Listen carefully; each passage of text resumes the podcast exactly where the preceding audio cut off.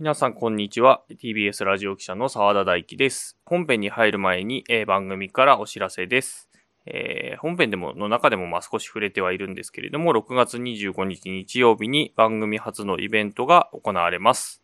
えー、タイトルは、政治道楽プレゼンツ、道楽者たちの集い、衆院選じゅうぞうじゅうげん注目選挙区総ざらいというイベントです。解散総選挙の話などが今噂されたりもしていますけれども、次の衆院選では選挙区がじゅう減ってじゅう増えるというじゅうぞうじゅうげんが行われます。区割り変更があります。これ以前、えー、宮原くんが、えー、番組で説明してくれましたけども、まあ、これについてのあれやこれやを話していこうというイベントです。場所は代々木駅近くのアトーククラブウーファーというライブスペースで、えー、やります。ろくがつにじゅうごにち日曜日じゅうにじ会場、えー、いちじ開演です。えー、チケット代会場は前売りがにせんごひゃくえん、当日がにせんななひゃくえんで、えー、共に飲食代、えー、ワンオーダー、これに、えー、プラスよんひゃくごじゅうえん以上のワンオーダーが必要になります。で、えー、遠くで来られないという方もいらっしゃると思うので、配信チケットがあります。で、こちらはにせんえんで販売しています。で、見逃し配信もあるので、リアタイできない方もぜひこちらをお買い求めいただければと思います。えー、見逃し配信はしちがつここのかまで結構長い期間、えー、見られますので、ぜひこちらもお求めください。詳しくは、アートーククラブウーファーのホームページ、または、えー、政治道楽のツイッターにもリンクを貼ってますので、そちらをご覧ください。それでは本編をお楽しみください。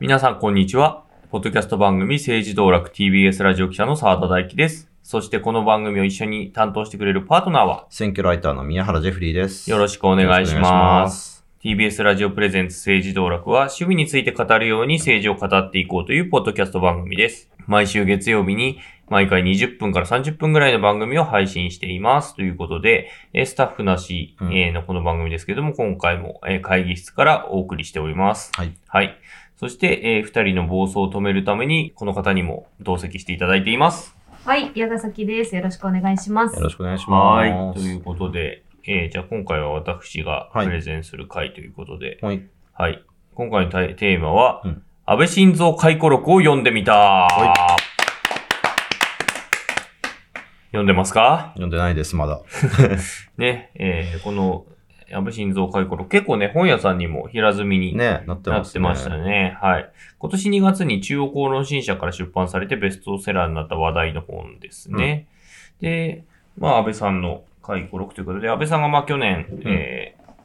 ー、銃撃をされてお亡くなりになって、はい、まあ、その後に出された本ということなんですが、うん、えー、概要を伝えると、まあ、そもそもは、にせんにじゅうねんにね、はい、あの、憲政史上最長の在任期間となった、うん、安倍さんですけども、はい、まあ、第一次を含めるとはちねんきゅうかげつ。長いですね。長いですね。うん、桂太郎を超えたっていうね。うんうん、えー、で、そのタイミングで、えーえー、このか、聞き手側が申し入れたんですね。うん、で、や、あの、回顧録出してくれと。うんうんうん、で、欧米だとね、あの、大統領、例えばアメリカ大統領とかが大統領を辞めると大体すぐ回顧録がドンって出るっていうのがあって、はいはい、まあトランプさんとかは確か出てないけども、クリントンとかね、うんうん、オバマとかね、出てましたけど、まあ、日本だと意外とそうでもなくて、うん、なんか書いたりしても結構辞めてしばらく経った後っていうのがあったりして、うん、まあ、まあ、回顧録出すっていう文化があんまりそこまで根付いてはなかったんだけれども、今回ぜ、あの、最長だったっていうこともあって、うん、出してくれっていうことを、まあ、書き手側が要望して、うんうん、辞めた直後のにせんにじゅうねんのじゅうがつから、えー、翌年にせんにじゅういちねんのじゅうがつまでに、まあ、いちねんかけて、うん、えー、聞き取り調査というかね、うん、聞き取りを、インタビューを行ったと。うん、で、いっかいあたりだいたいにじかん、はい、でじゅうはっかい、合計さんじゅうろくじかんぶんのインタビューをもとに構成されていますと。うん、で、去年のいちがつに出版できる予定で、もう完全に本としてはできてたらしいんですけど、うん、まあ安倍さんの側から待ったがかかって、止まってたんだということですね。うんうん、で、止まった理由について、まあその筆者たちは、えー、安倍さんがやっぱり派閥に戻って、うん、あの、総理大臣やってた時は派閥を抜けてたんですね。そうですね。で、細田派になってたので、で、そこから安倍派にもう一回戻ったので、うん、やっぱりその派閥としてやっぱり動くっていうことがあったので、ちょっとこれに、この話は生々しすぎるんじゃないかっていうことで、どうも止めたんじゃないかというふうに、まあ、類推を、あの、序章のところでしていった。その辺がね、アメリカの大統領と違うところですよね。うん、まあそうですね。うん、アメリカの大統領はそのままね、ねやめちゃって、うんえー、そこは影響力はなくっていうことないけど、日本のね、うん、人はそのまま国会議員としてはね。国会議員として続けるからね。うん、まあ立ち位置がやっぱちょっと違うっていうこともね、うん、当然ありますけどもね。で、えー、これ資料なども含めてよんひゃくごじゅっぺーじ以上の非常に分厚い本です。そこにみっしりと付箋が貼られた澤田さんの本が。はいはいで、聞き取りをしているのは、小山博さん、橋本五郎さんっていう、まあ、読売新聞の政治記者ふたりが中心となって聞き取りをしていて、で、監修として、元、えー、国家安全保障局長の北村茂さんですね、はい、元警察官僚で、まあ、安倍さんの官邸官僚のうちの一人のとされてた人ですよね。で、特に外交系の、まあ、右腕、左腕的な形の立ち位置でずっとやってたってことが、まあ、この本でも書かれているという本でございます。うんうんはい。これは、読もうという気にはなりましたか正直、私はね、あんまなってない。なってない。これね、発売日の、うん、これにがつとおかぐらいの一応発売日になってたんですけど、それより前にね、国会の中に本屋さんがあって、はい、そこで平積みになってたんですよね。はいはい、で、思わず、あ、これを買わんとって思って、うんうん、即買って、まあ、って思って、パラパラって読んでたら、いや、やっぱね、面白いんですよ。金曜明日のカレッジでもすでにちょ、ちょろっと触れていらっしゃいましたね。そうそうそう、ちょろっと触れて、うん、で、ちょっと一章ぐらい読んだ段階で、うん、これは面白いと思って、砂鉄さんにすぐ連絡を、武田砂鉄さんにすぐ連絡をして、はい、これは砂鉄さん絶対好物ですよって言って送って、えー、読んだら、これは好物だっていうので、二、うん、人してムハムハしながら読んでたんですけど。さあ、その面白さっていうのは、はいはいどういったところで、まあ、あの、基本的には、安倍さんのその、うん、第一次政権から、まあ、それが終わるまでの過程でどういうことがあったかっていうのを割と、まあ、時系列的に、えー、まとめている本です、はい。で、特にやっぱり安保とか外交に関するやっぱ記述が多くて、うん、まあ、それはその、聞いてた橋本五郎さんたちも、書いてて、その、例えば安倍政権はやっぱり集団的自衛権の、うん、まあ、平和安全法制と言ってましたけども、集団的自衛権のまあ容認だとか、はい、あとはまあ特定秘密保護法の話とか、うんえー、まあ結構いろいろ、えー安保外交に関すること、それからもちろんプーチンさんとのその領土交渉の話とか、北朝鮮との問題とか、韓国との問題とか、うん、戦後ななじゅうねんもこのタイミングで安倍さんの時にも来てたしっていうこともあって、うんまあ、そこら辺の話っていうのはすごく多く記述されているんですね。で、やっぱりどう、就任してどういった国から外交を始めていくんだとか、うん、で、例えば、まま、特に中国とどう付き合ってたかっていう話とかで、まあ、中国で、どっち行く行かないとか連絡するしないとかっていう話とかから始めててみたいなところで、その安倍さんがやっぱタカ派だと思われてたから、そこを中国とやるっていうことはどうなのかとかっていうこととか、あとやっぱ中、本当に中国に対しての警戒感がものすごいんですね、安倍さんの。だから、各国の首脳に対して、いや、中国やばいからね、やばいからねっていうのをすごい何度も何度も繰り返し伝えてたっていうのが、記述として書かれていたりだとか。これっていうのは、総理大臣になってからの話が主なんですか？えっと、な、小泉あ小泉政権の話ももちろん入ってますね。うんうん、だから最あの最年少の幹事長をやってた時の話とか、うんうんうんまあ、そこら辺に関しても当選さんかいでやらされるのはちょっとおかしいっていう話とかが書かれてたりだとか、うん、うん、あの。その自分の大先輩の政治家たちをこう、御していくところの大変さみたいな話とかも書いてたりとかっていうところも書いてましたし、で、あとは外交で言うと、そのオバマとトランプがどういう違いなのかと、これのパーソナリティの話、やっぱりはちねん、まあきゅうねん近く、総理をやってると、外交、あの、各国の首脳と、もう長い付き合いを結構していくっていう中で、特にやっぱり日米は同盟があるっていうことで、オバマさんとトランプさんの違いで、そのオバマさんでも喋ってる時に仕事の話しかしないと。雑談とかほぼしないっていう話の、してたんだけど、トランプさんに関してはずっとやり取りをしてて、雑談だけの電話とか結構してたっていう、雑談だけでいちじかんとかって喋ってたっていう話とかが出てたりだとかで、結構個々の政策とかで細かく、えー、お互いでやり取りをしてたっていう話で、あアメ、アメリカのその国家安全保障局とかの事務方は、本当はトランプにこうさせたいんだけどっていうところを安倍さん側に結構言ってきてて、それを、えー、トランプに対してあの振り付けをするというか、うん、首に鈴付けいくようなこともやってたみたいなことが、えー、もう結構主権国としてどうなんだみたいなところも含めて結構書かれてて、そこら辺も結構面白いというか、うん、興味深い。でも雑談の話はなんかね、相性が合う合わないもありそうだなっていう感じですね。オバマさんも結構趣味人なはずだけれども、うん、その辺はだから、ね、そうそうそう安倍さんと合わないんですよね。うん、っていうところだと思いますね。で、で結構やっぱり世界的に結構問題児とされる人と僕は仲良かったんだっていう話が結構書かれてて、うん、ドゥテルテの話とか、はいは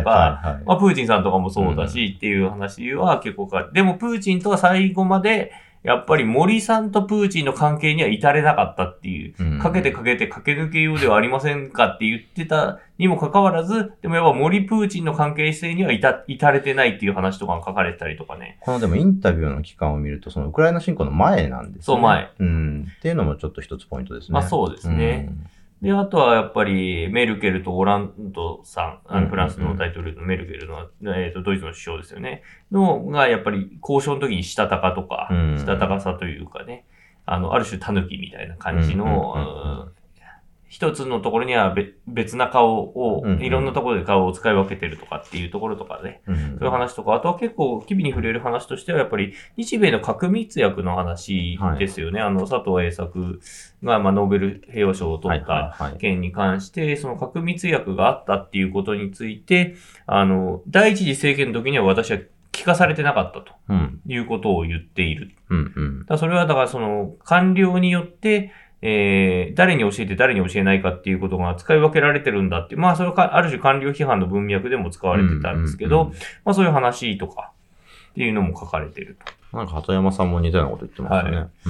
うん。で、ロシアのクリミア侵攻があって、まあ今回の、えー、だからウクライナ侵攻の前、あの、ね、前段階みたいなところですけども、うん、まあその時の制裁協議の場で、いや、ロシアとは、その各国の ジーセブン の、えー、首脳たちと集まって話し合いをしている時に、うんまあ、ロシアとは領土交渉を抱えているから制裁は無理だと、うん。力による現状変更への批判という形で文章をまとめればいいじゃないかと提案しているということですね。うん、で、それでまあ当時、やっぱり、えー、メルケルも、えー、ガスを、やっぱり多くロシアから輸入してたっていうこともあって、はいはい、まあそこら辺、まあそこら辺が落としどころじゃないかみたいなやり取りがあったとかですね。ねあとはそのソチオリンピックに、その各国がやっぱりそのクリミアの件があって、はいはいはいえー、各国があの開会式とかに行かなかったっていう時でも、うん、やっぱり、えー、領土交渉のために必要っていうことで、ここでこそ行くべきだみたいな感じで行ったんだっていうことを結構胸を張って、書いてるというようなところですね。まあこれも、あの、さっき三原君が言ったみたいに、ウクライナ侵攻前の話なんだけども、うんうんうん、まあそこに関しては本当に領土交渉は本気でやってたぞっていうことが書かれてると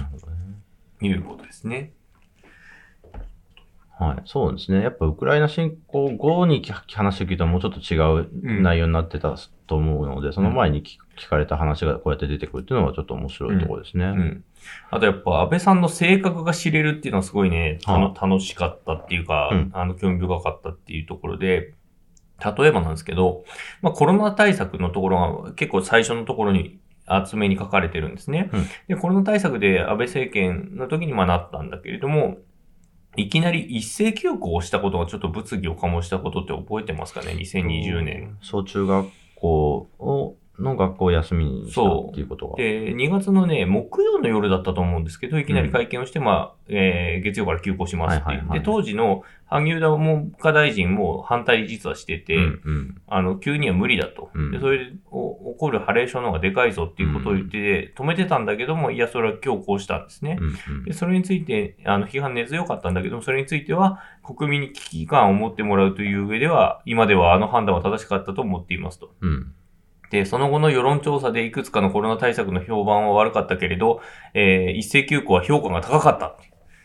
マジ、うん、聞いたことないけどっていう。うん、これはどこの評価だったんだっていうのがね、ちょっとあったりだとか、あとあの、星野源さんの、はい、うちで踊ろうの動画で、はいはいはい、えー、勝手にコラボレーション、ね、勝手にコラボレーションして、インスタでしたっけあれ？インスタかなインスタですね。うん、で、犬撫でてね。えー、そう、うん、犬撫でて、えー、っとコーヒー飲んでっていう、紅茶、コーヒーか紅茶かわかんないですけどね、テレビつけてっていうのが、まあ、えー、ある、ある種、うん、な、何をやっとるんだと炎上してたっていう。で、それもともとは広報チームの提案だったと。はあ、で、生活がかかっている国民がいるのに、一国のリーダーがくつろいでいるといったら、えー、悪口もありましたが、悪口っていう流れですね。うんまあまあ、政策的な失敗ではないので気にしていません。気にしてなかった。いや、気にした方がいいと思うんだけどな。で、世の中の特に中高年の方の一部が、えー、叩こうとしただけだと思いますよ。うんむしろ若者に届いている側面もあるので、だから良かったのでしょうと。で、悪評も評判のうちで再生回数はすぐにひゃくまんかいを突破しました。批判した人たちにはそれだけの再生回数の動画をあなたは撮れるんですかと言ってやりたいと思ったぐらいです。めっちゃポジティブね。本当に。安倍さんだなっていう。すごいですね。我々が思った安倍さんだなっていう感じのね、えー、感じでね。いいですね。味わい深いでしょ深いですね。広報チームの提案ですって言って、はい、予防線を張った上で、はいえー、そもそもね、失敗としても政策の話じゃないから OK とか、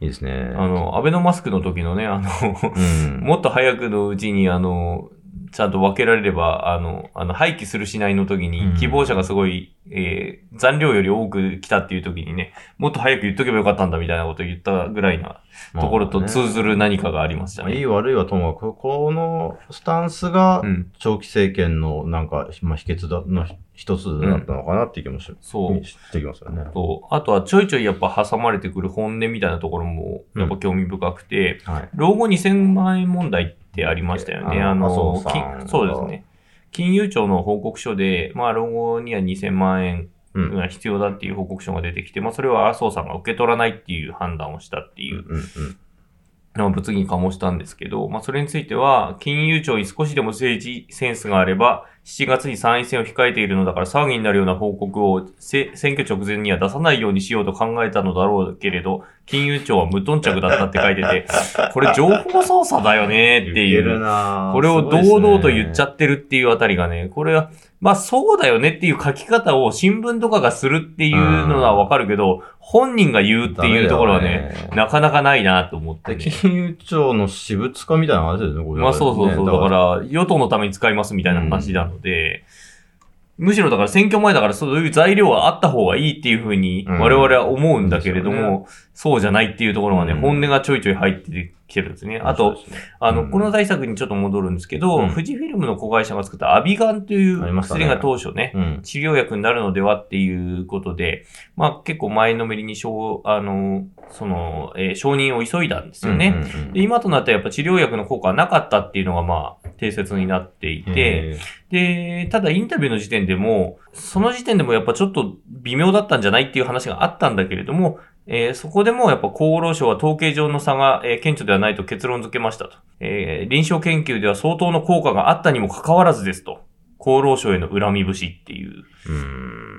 ーんで、やっぱアビガンに関するやっぱり、うん、これは大事だったなっていうのは思い入れがやっぱ強くあった。うん、でこの点の役所への恨み節っていうのは財務省に関してもやっぱ顕著で、うんうんうんまあ、自分の政権が結構追い落とされるのではないかとかっていうところ。あと、特にやっぱアベノミクスはその、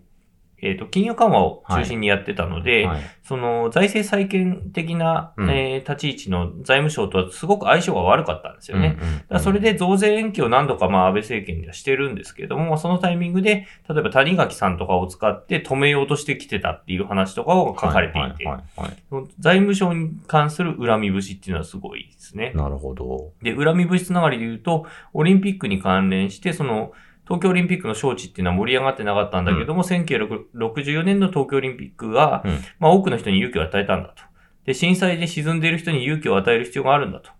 いうことで、まあ招致をしようと思ったんだけれども、東南アジアを歴訪した際に、うん、ここに アイオーシー の委員っていうのはいるんですかと、この国にっていう、インドネシアとかそういう国ですね。うん、っていうのを外務官僚に聞いたら答えられなかったと。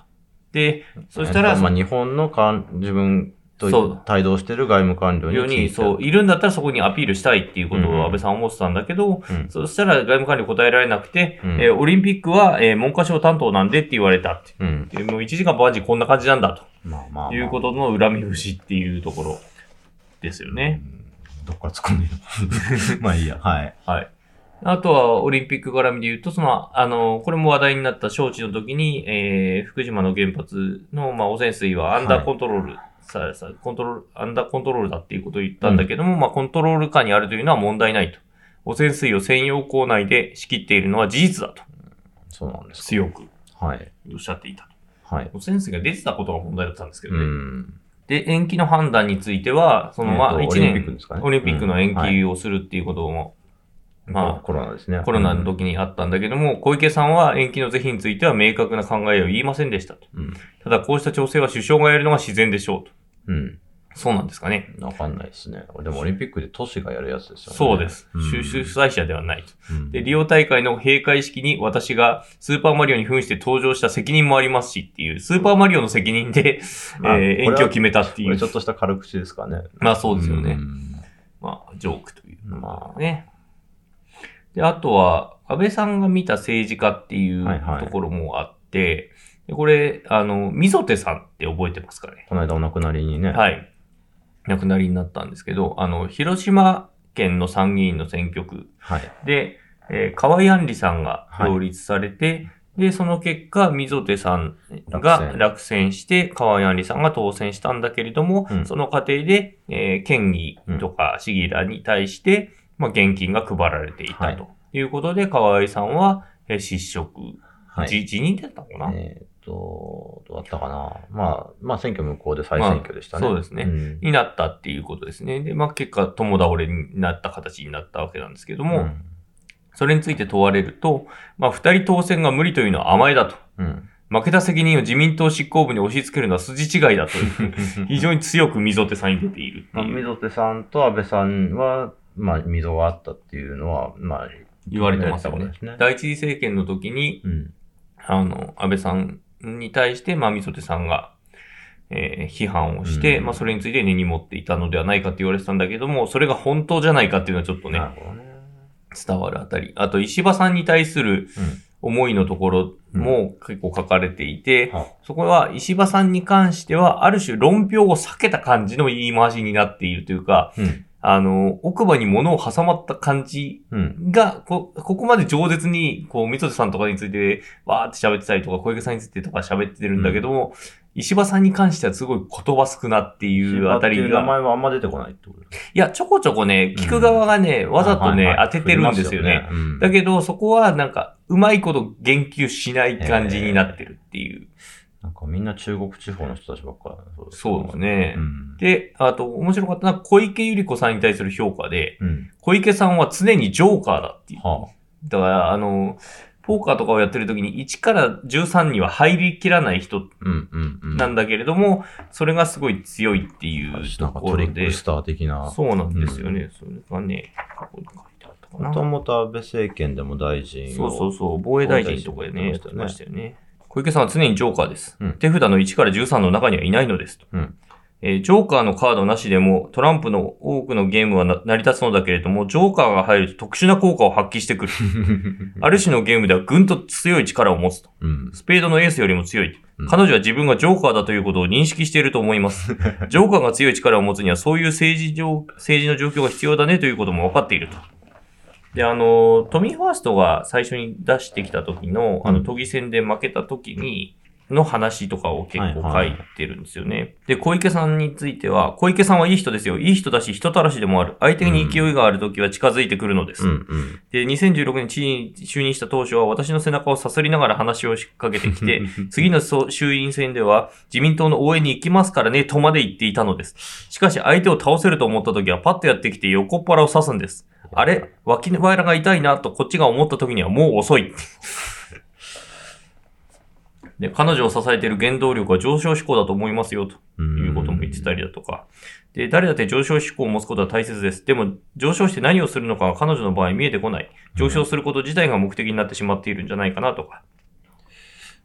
なんか安倍さんの言葉として僕らが触れる言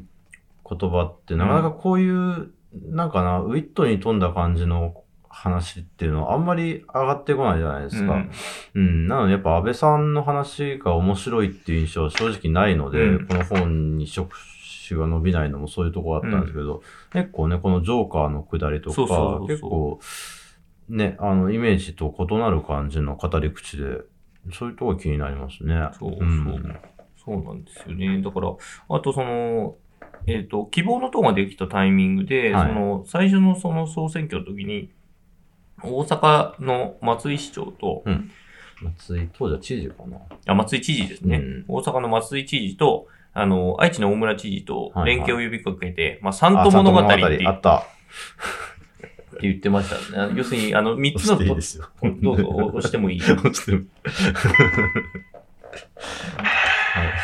三都物語、はい、まず元ネタから元ネタはジェイアール 西日本の シーエムはい。ですよね。でしたね。で、三つの都、東京、大阪、名古屋の三つの都。名古屋は都の方がって話もあるんですけど。まあそうだね。で、まあまあ、まあ旅行キャンペーンですよね、うん。旅行キャンペーンをやってたんですけど、まあそれになぞらえて、小池知事が、まあ三都物語っていうことで、まあその、維新と、えっと、減税ですよね。減税。まあまあその、その当時は、その、名古屋市の河村市長と、と大村さんが仲良く、まあ、まだ、まだ悪くなかったんですよね。今は結構もうギタギタですけど。うん、で、そのみっつで、まあ、ある種、えー、紳士協定を結んで、うん、相互の候補が出てるところには候補を出さないようにしましょうという、ある種の連携をしようとしたんですね。うん、で、実際、その、維新の候補が例えば東京で出なかったり、都民、えー、希望とかの候補が、まあ、はいえー、大阪ではまあ住み分けたみたいな形があって、で、そういう、その時に、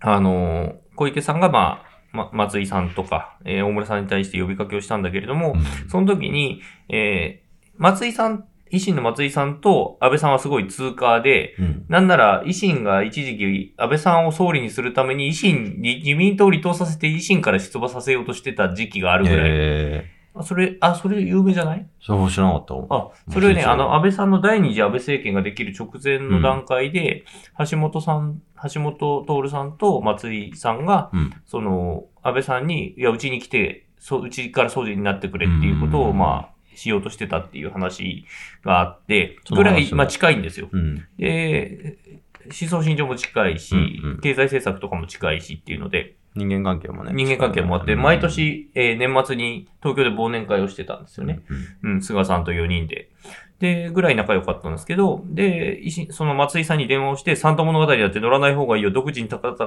方が石井らしいじゃないのっていうことで、牽制もしてるんですよ、安倍さん。なるほどね。で、松井さんもそうしますと言ってくれたんだけれど、結局小池さんの方に乗っかってしまったと。うん。そんな感じ。はい。だから、もう結構ね、その小池さんの評価とかはね、結構楽しいんですよね。うん。あとはその、例えば、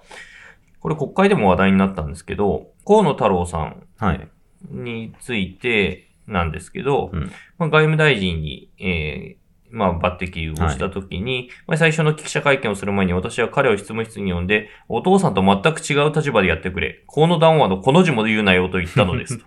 ということを言ってて、うんまあ、あの、慰安婦問題、に関して、まあ、日本軍が関わってたってことを認めてるのが河野さん、はい、河野さんのお父さんの洋平さん、 洋平さんが官房長官をやってた時に談話で出したんですね。はい、それが河野談話って言われてるんですけど、安倍さんはそれに対して、まあ、かなり批判的なんです。まあ、踏襲はするっていう態度はと言いつつも、うん、まあ、明確には言及したくないみたいな。うんうん、っていう立場でしたね。で、えー、河野太郎さんには安倍政権はこの談話を見直すという立場は取っていない。ただ、わ私は全くあれがいいとは思っていない。すべては戦後70、えー、ななじゅうねん談話だと、うん。ななじゅうねん談話にのっとって対応していくと言ってくれと。で、彼は見事にその方針でやりましたね。原発ゼロも封印した。ただ、もし総理になったら原発ゼロはまた言い出すかもしれないけどねっていうのを言ってて。うんで、このことが国会の、この本がですね、国会の質疑でも話題になっていて、はいはいはい、あのー、今年の予算委員会の中で、えー、えー、っとですね、その河野さんに対して言ったことっていうのは、本当に言われたのかと聞かれて、うん、河野さんは、いや、これ所管外です。所管外ですって。回顧録に書いてあるけれどもどうなんだってことが国会の中で当てられたってことですね。はい。で、今デジタル担当大臣なんで、所管外でございます。所管外でございますっていうのは、じゅうにかい繰り返したっていうことが話題になるっていう。うん、なるほど。そう。あの、さっきの財務省のやつについても、その国が滅びても財政規律さえ守られていれば満足なんですと、安倍総理はこの本の中で言ってると。うんうんあの財務省について。まあ、そんぐらい財務省を嫌ってるんですね。うん、うん。だから、その自分の足を引っ張る存在として、っていう、ねそれ。それについて鈴木財務大臣に聞いたら、えー、心を推察することには限界があってわからないと、うん。時の内閣の方針の中でしっかり政策目標を達成するために努力することは基本だというふうに、うん、まあ、ある種当たり前なことを言ったと。まあ、そうですよね。ということもあったりとかして、まあ、細かな政治家に対する話っていうのも結構ね、うんうん、面白いんですよね。ですね。うん、で、あとちょっとやっぱり、えー、これはやっぱ政治家安倍晋三だなと思ったのは、第一次内閣がまあいちねんで体調、ご自身の体調不良とか、あとはまあ閣僚の相次ぐ辞任とかっていうのもあって、ありました、ありました。えー、すごく短命にいちねんでまあ終わってしまうと。いうことについて、失敗について書かれた箇所だと、うんまあ、柳沢白鸚さん、っていう、まあ、大臣がいて、うんえー、あれですね、女性はう、えー、産む機会だっていう発言をして、うん、まあ、辞職したんですけど、まあ、それについて失言を取り上げつつ、まあ、危険なのは例え話とジョークだということを言っていて、まあ、あの、女性とか子供、えー、高齢者、障害者に関する発言はとにかく口に出す前に頭の中で考え直してみろと、うん、若い議員には言っていると、うん、いうことを言っていると。まあ、ベテランも同じことやって出現しているので、うん、ベテランもやばいと思うんだけど、まあ、とりあえず若い議員には言ってるっていうことを書いてたりだとか。まあでも安倍さんに関してはこの手の出現っていうのは確かになかったなっていう。ないんですよね。だから自分がこういう時に出現しやすいと分かってて、まあ確かにあの、この手の出現って大概政治家のパーティーとか、うんうんまあ、そういうところで言うことが多くて、それでジョークで笑いを取ろうとして失敗し、うんうんうんうん、失敗して、まあ出現になって、えー、やめるとかっていうことが多いっていうことですよね。で、その、一内閣で終わっちゃって、その復活するための話とかのところもちょっと面白くて、うん、そのにじゅうにん以下のミニ集会をさんびゃっかい以上やって、復活に、の足がかりにしていくと。でそれなぜかっていうと、にひゃくにん集める、その、国政報告会とかの集会をやると、うん、安倍の話を聞いたと、受け手は思うと。うんうん、だけど、ミニ集会、にじゅうにん以下のミニ集会だと、安倍と話したというようになると。うん、で、そうなると、にじゅうにんで効率が悪いように一見見えるけれども、そのにじゅうにんはすごい深い関係になるので、うんうん、その人たちは運動員として積極的に働いてくれるようになるという話とかをしてて、これなんか小沢さんとかが言ってた、あの、ね、川上に行くみたいな、うんうん、あの、話。これ自分の選挙区での話ですか？自分の選挙区の話。下関です。すげえな、うん、っていうのとかを見てると、あ、こういうことだよなとかって思いながら、うんうんうん、あの、国会議員のその強い、選挙強い人たちってこういうことだよなっていうのを思いながらちょっと見たりとかしてましたね。うん、であとはその安倍さんのやっぱり長期政権の強みのもう一つは、あの、同一労働同一賃金についての話の中で、まあ、野党の言うことに分があると思い始めた。質疑の中で、うん。で、これ使えると思ったら何でも取り込んでいくっていうところが、やっぱ安倍さんの強いところで、うんうん、賃金、賃上げのやつとかも、うん、あの、企業に対してすごい積極的に働きかけて、そうなるとやっぱり、労働組合とかの、ええー、ある種表みたいなものも自分たちのところに取り込めていくっていう。それが政策につながるし、えー、自分たちの表にもつながっていくっていうような形で、いいものは、うん、あこれはいいと思ったら、野党のもんでも、あのー、ある種、恥も外分もなく、うんえー、取り込んでいくっていうところにやっぱ強みがあったんだなっていう話とか、も面白かったし、あと演説の話もすごい良くて、うんはい、あの、あ、安倍さんって、必ずしも演説上手かったとは私は思ってないんだけど、うんねうん、けどその後の総理とかを見ていくと、うん、あでも上手かったかどうかわからないけど、うん、なんか印象に残ることは言おうとしてたんだなっていうことはすごい伝わってきていて、うん、でその裏側がものすごく用意周到に準備をしているんですね、うん、で何度もスピーチライターと書き書いていて、アメリカのその議会とかで、えー、演説するときもにじゅっかいとかあの、スピーチライターとやり取りしながら、この文言はこうしていこうということでやり取りした上で、かつ自宅で、風呂場で、本当に練習してたらしいんですよ。うん、で、奥さん、昭恵さんとかに聞かせながら、昭恵さんがもう嫌がるぐらいに練習してた。っていうことがわかると。いうことで、うん、でそのエピソードとかも入ってて。原爆、原爆期の時の演説は去年と同じものを読んでたみたいなこともありますよね。そうそうそうそうそう。だから、ここ一のところの演説に関しては、えー、練習してやってた。なるほどね。で、で、その話を聞くと、菅さんが、途中、うん、あの、それこそ原爆の時に、うんうん、えっと、の日にノリがついてたって言って読み飛ばした時の、まで練習を一切しなかったと、うん、あの原稿の読む原稿を練習しなかったっていう話をしてた菅さんとのやっぱ違いっていうのがすごい、うん、あのここ一の演説の時にちゃんと練習してやってたっていうこととかもあのわかるという、なるほど。でやっぱりそのここ一のアピールするところに関しての、まあ、ある種勝負感だったり、うん、そういうところがやっぱ見えてくる、うんうん、であとはその長期政権の秘訣っていうのは期待値を上げすぎないのが政権運営の要諦だっていうパワーワードが出てきたりだとか、うん、いやまさにそうですよね。あと一次内閣でやっぱり官僚との関係があまりうまくいかなかったっていうところがあったんだと思うんですけど、うん、官僚との関係性を作るために官邸で極力で予定がないときはあの昼食を一緒に取るようにして、うん、でその中で政策の話じゃなくて雑談をとにかくするようにしたと。でそうなってくるとチームが一体となって自分たちとの政策を進める方に官僚が動いてくれるっていう話だとか、まさにこれっていうのはその、まあ、自分の一次政権っていうよりも民主党の失敗をすごいよく見て学んでるなっていう気がしますよね。その期待値を上げすぎて失敗したとか、官僚との関係性をとかっていうことっていうのは、で悪夢のような民主党政権っていうのが私が言ったことによって、うん、あの世の中にかなり広まったっていうことはなあの何度か書いてるっていう、そう、それは何度か書いてる。なるほどな。うんはい、っていう話とかがあって、うん、もうこれだけでも今はもう見どころが結構あるかなっていうふうに思っていて、うんうん、結構そのもちろん安倍さんを支持する人も、うん、読んだらあなるほどこういう裏でこういうことがあったのかっていうこともあるし、うん、逆に批判する人に関してはあこういう感じでやってたのねっていうのもあるし、だからはちねんもやれたのねっていう話でもあるし、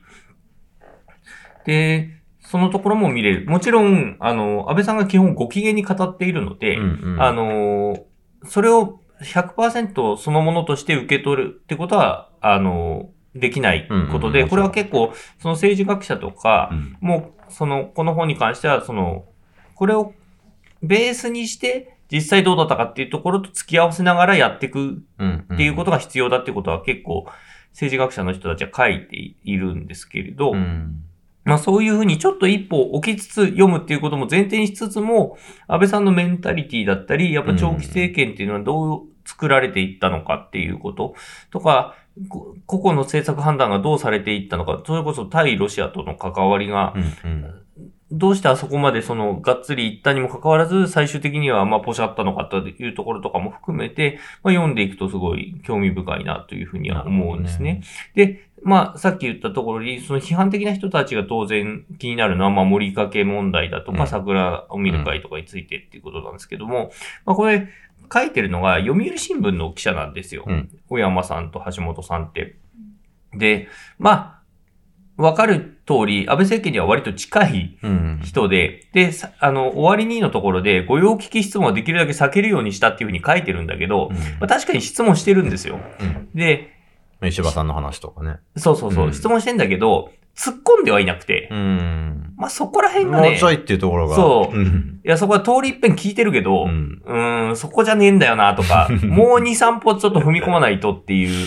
ところが、で、そこら辺に関しては、安倍さんもかなりディフェンシブな答え方をしていて、まあね、ちょっと謙虚な感じを見せつつも、うん、でも、いやいや、ここは、あの、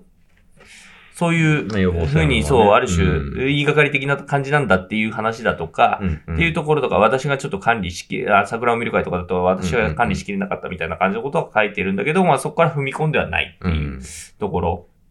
もあってっていうところで、まあそこら辺に関してはちょっと不満はあるはあるけど、まあでもね、あの、批判的にも読めるし、肯定的にも読めるしっていうところで、あの、読んだなりには何らかの得るものはあるなっていう。一冊なんですよね、うんうんうん。で、やっぱり安倍さんを支持しないっていう人たちにとってはこれ買うのも嫌だっていう人たちは当然いると思うんで、うんうん、まあ図書館で入ってるところも多いと思うんで、うん、それで読んでみるっていうのも結構あれかなと、あの、うん、いいかなというふうに思いますね。で、基本書き言葉なので、うん、あの、インタビューなので、なのですごい読みやすいというか、うん、ごひゃくページ弱あるけど、まあ割とすぐ読めるという感じでした。えー、まさにだからこの、ジョークや例え話は危険っていう話を言いつつ、うん、結構そういった例え話とかを踏まえて、うん、ここの本では語られてるっていうところを見ると、うん、そのやっぱ聞き手側にすごい心を許してたりとかっていうところだと思うんですよ。で、その分その、これを許してる分、安倍さんが言い過ぎた部分みたいなのがきっとカットされてるんだろうなって想像もしつつ、うんうん、あのなそこが、だから安倍さんっていう人はやっぱその個人的に喋るとすごく、うん、あの、なんだろうな、気を許せて。半径ごメートルの人にはすごく、ね。っていう部分っていうのが、やっぱ僕らにはな、普段のメディアを見てる限りではなかなか見えなかったところなので、うん、そういうところがきっと見えてくるのかなっていうのでは、うん、はい。うん、まあ僕も読んでみようかなと思いました。はい。はい。という、うん、安倍晋三回顧録を読むというの、まあネタバレ会でもありつつ、はい、まあそれだけじゃないんでね、まあ本当によんひゃくはちじゅう、はい、よんひゃくななじゅうページとかあるんで、うん、はい、はい、手に取って手に取って見ても見たいと思った方はぜひっていうことで、うん、はい、はい、そんな回もありますという。はい、おすすめ本とかもね、どっかでまた、うん、えー、紹介したいなというふうに、ね、あのリスナーの方からのおすすめもぜひ、はい、教えていただけたらなと思います。はい。ということで、政治道楽では、えー、皆さんの感想をお待ちしております。ツイッターではハッシュタグ、えー、カタカナで政治道楽でつぶやいてください。また、皆さんからのメッセージも募集しています。ご意見、ご感想、もちろんこんなことを話してほしい、こんな人を呼んでほしいといった要望などもお待ちしています。えー、アドレスは エスディー ティービーエス ラジオ アットマーク ティービーエス ドット シーオー ドット ジェーピー エスディー ティービーエス ラジオ アットマーク ティービーエス ドット シーオー ドット ジェーピー です。政治道楽、今回はこの辺で、えー、ここまでのお相手は ティービーエス ラジオ記者の澤田大樹と、選挙ライターの宮原ジェフリーと、スタッフ矢ヶ崎でした。ありがとうございました。また来週。ありがとうございました。ティービーエス ラジオポッドキャストで配信中。ゼロプリラジオ聞くことできる。パーソナリティは エルジービーティーキュー、ハーフ、プラスサイズなどめちゃくちゃ個性的なよにん組クリエイターユニット、午前れいじのプリンセスです。ゼロプリラジオ、もう好きなもん食べな。好きなの何でも鍋に入れたら鍋なんだから、マクド鍋に入れちゃおう。そしたら全部鍋。おならが出ちゃったことを何て言いますか？プリグランスバズーカ。おしゃれではないよ。ゼロプリラジオ笑ってるやん。こんな感じになります。笑い方海賊になります。おうち最後にこの シーエム 聞いてるみんなに一言。お前えなんで言った？とにかく聞いてください。ゼロプリで検索。ゼロプリラジオ、毎週土曜午前れいじに配信。それではポッドキャストで会いましょう。せーの、ほなまた。ゼロプリラジオ。